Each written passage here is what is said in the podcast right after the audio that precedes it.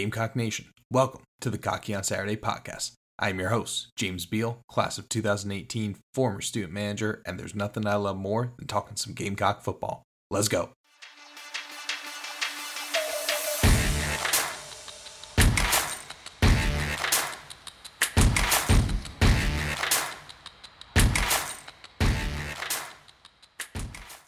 What's up, y'all, and welcome back for the second episode of the week for the Cocky on Saturday podcast. Today we'll be breaking down our first three opponents of the season over the next roughly four weeks here leading up to game one. We're going to be breaking down the full twelve-game schedule for this season. Of course, the bias in me thinks we're going twelve and oh, but we're going to be realistic. We're going to provide some predictions, and you know, if you guys think differently, let me know. Hit me up on social media at Cocky on Saturday on Twitter, Instagram, TikTok. So that's where you can find me. Let's kick it off with game one on September second at Bank of America Stadium in Charlotte. College game day is on tap. We're taking on U N C and Mack Brown and Drake May. Certainly maybe a tougher task than, you know, if you eyeballed the U N C team ten years ago. They have turned into a pretty solid football program. I'd, I'd probably say the third best team in the A C C, right there behind Clemson and F S U. As Mack Brown enters his fifth year here, you know, and they're coming off of a nine and five season, a season in which they actually started nine and one, but they did end it off with a four-game skid there. It was ugly, and you know, their offense started to show some weaknesses. I think if you're the Gamecocks, if you're Shane Beamer going to this game, you got to feel good about your chances, you know, be able to go back to that tape and identify those weak points and take advantage of it. At the same time, you have to be aware that they're addressing that all offseason long, that they're going to be on top of it, that they are going to shore up their offensive line and the other weak points there. Come September second, both teams are going to be ready. Both teams are going to be out for blood. Both teams are going to be wanting to start the season with a statement win. So it's going to be anybody's game. You know, you can't just assume because they ended the year on four losses that they're not at the same level as us. This is going to be a tough game. We need to go in there, get our business done, and come out with a win. With the offense for U N C, they do have a new offensive coordinator, Chip Lindsley. So always interesting to see when a new offensive system is coming in. Obviously, we have our new system with Loggins. We're going to see two new variations of both offenses on September second. We're going to find out a lot about these teams, so that is exciting. But U N C does have Drake May. You know, we have Spencer Rattler. This is why College Game Day is going to Charlotte. It's the quarterback duel. These are two guys that are projected to be first-round picks. Drake May is projected to be the number two pick overall. But we did see the game plan to bother him at the end of last season, and that was getting pressure. Their offensive line broke down at the end of the season. Even Georgia Tech was able to get some pressure against them, and that's how they ultimately came away with the win against U N C, is they got to Drake May, got him pressured, and were able to create turnovers and come out with a win in that game. A bit of news coming out on Tuesday this week is actually a huge hurt to that U N C offense.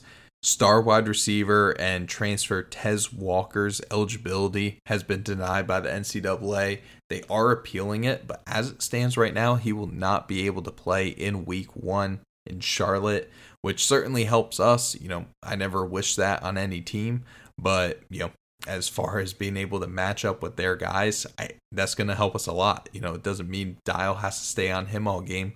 We can move him around as needed. And outside of Walker, there's not really too many playmakers that scare me. I, Drake May scares me a lot, and he's going to be able to make wide receivers look a whole lot better than maybe they actually are and put guys in the right spot. But they don't have a great run game. I, their offensive line is shaky at best. I, they have some smaller guys on that front. I think this is going to be a game that our defensive line can win or lose it for us.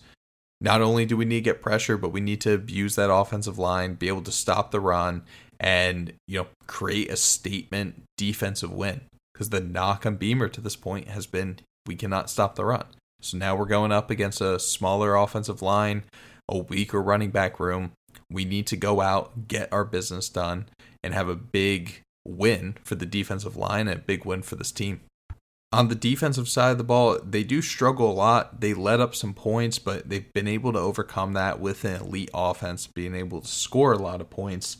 The defensive line struggled to get pressure out all last season. They are bringing back a handful of guys. They're hoping that those guys can take a big step this year.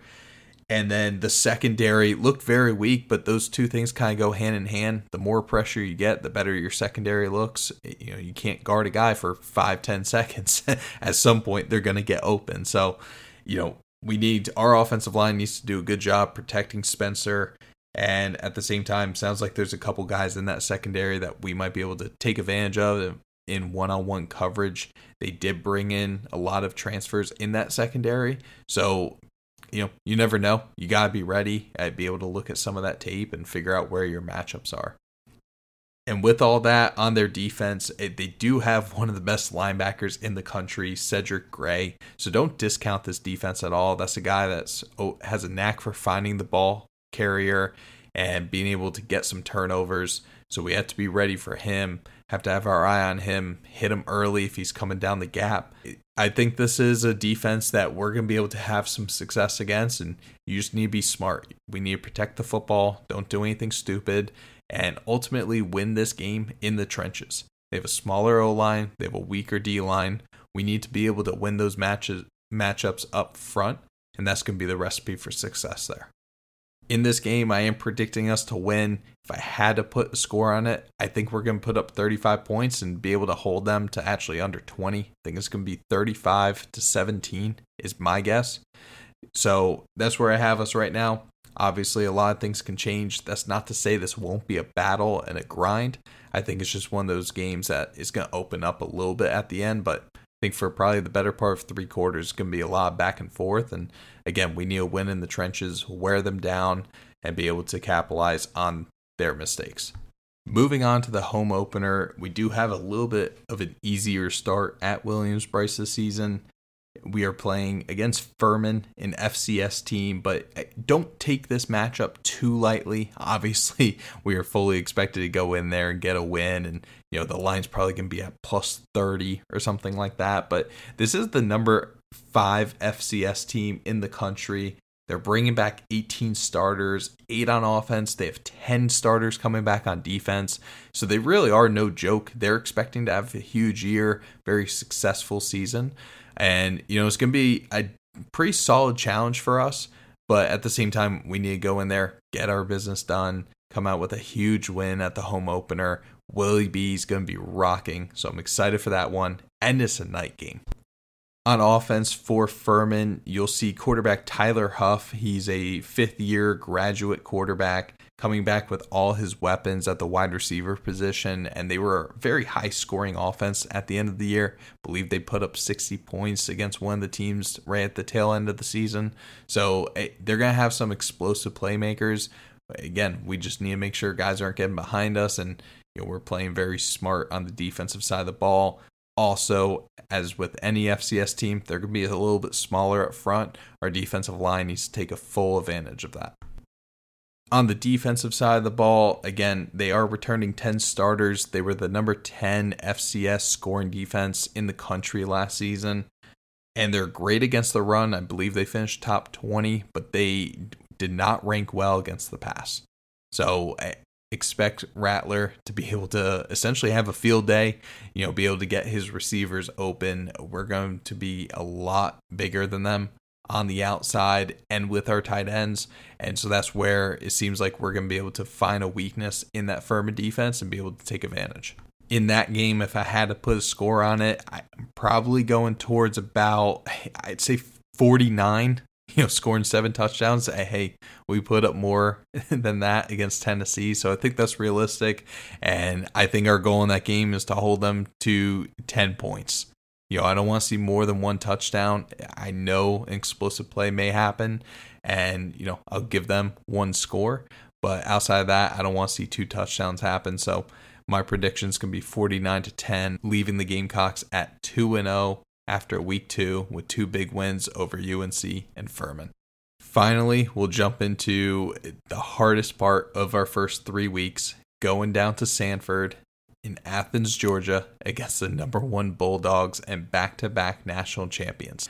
Listen, I'm not here to be an all-out homer. I'd love to think we're going to come away with a win, and trust me, on game day, after I drink a couple, I'm going to have full faith that we're going to go out and get that W.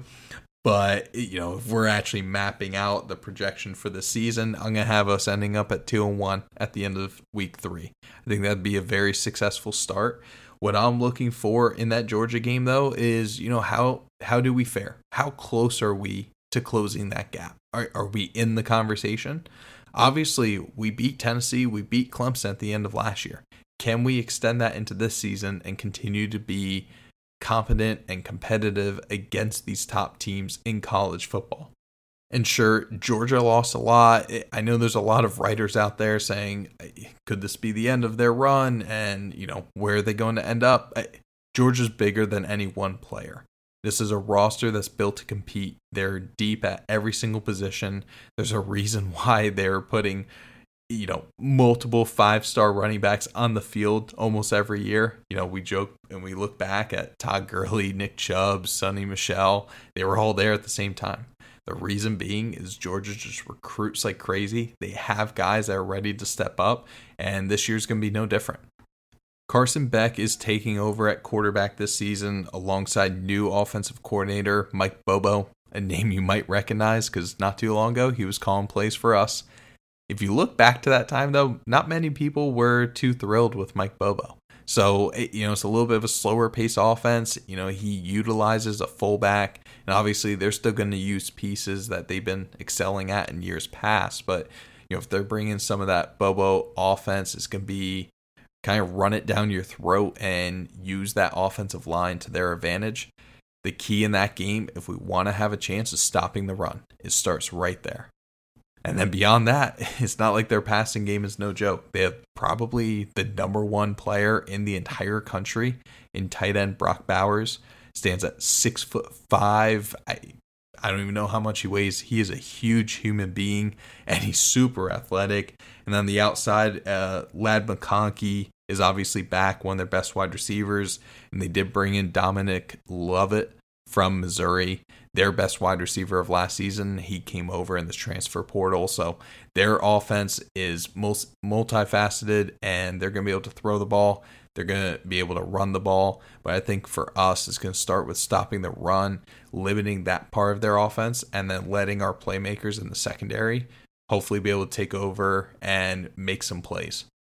If I had to put a score on this one, again, I, I'd love to make my homer pick here, but I do think they are going to come out with a win. My biggest key is we need to play it close. I think this one's going to end up about thirty-five to twenty-four. I really wouldn't hate that outcome as long as it's going back and forth throughout the game. You know, we're within striking distance. And, you know, again, I just want to prove that we're able to play with these guys and we're not getting blown out like we've kind of seen in some previous years. That is going to wrap it up for our matchup preview here of weeks one through three. Again, I think we're coming out of that two and one with a very successful game against Georgia, a game that we're in it all the way. And that's going to set us up for success for the rest of the season. We'll be back again next week, bringing you guys more updates from training camp, along with outlining weeks four through six of the season. Guys, let me know What you, where you think we are going to end up after those first three games. I think two and one is very realistic, and I'll be happy if we're sitting there. Hey, if we're three and zero, I'm ecstatic. Either way, I cannot wait for this football season to come. It cannot come soon enough, and so I appreciate you guys tuning in. We'll be back again next week, and until then, go Cox.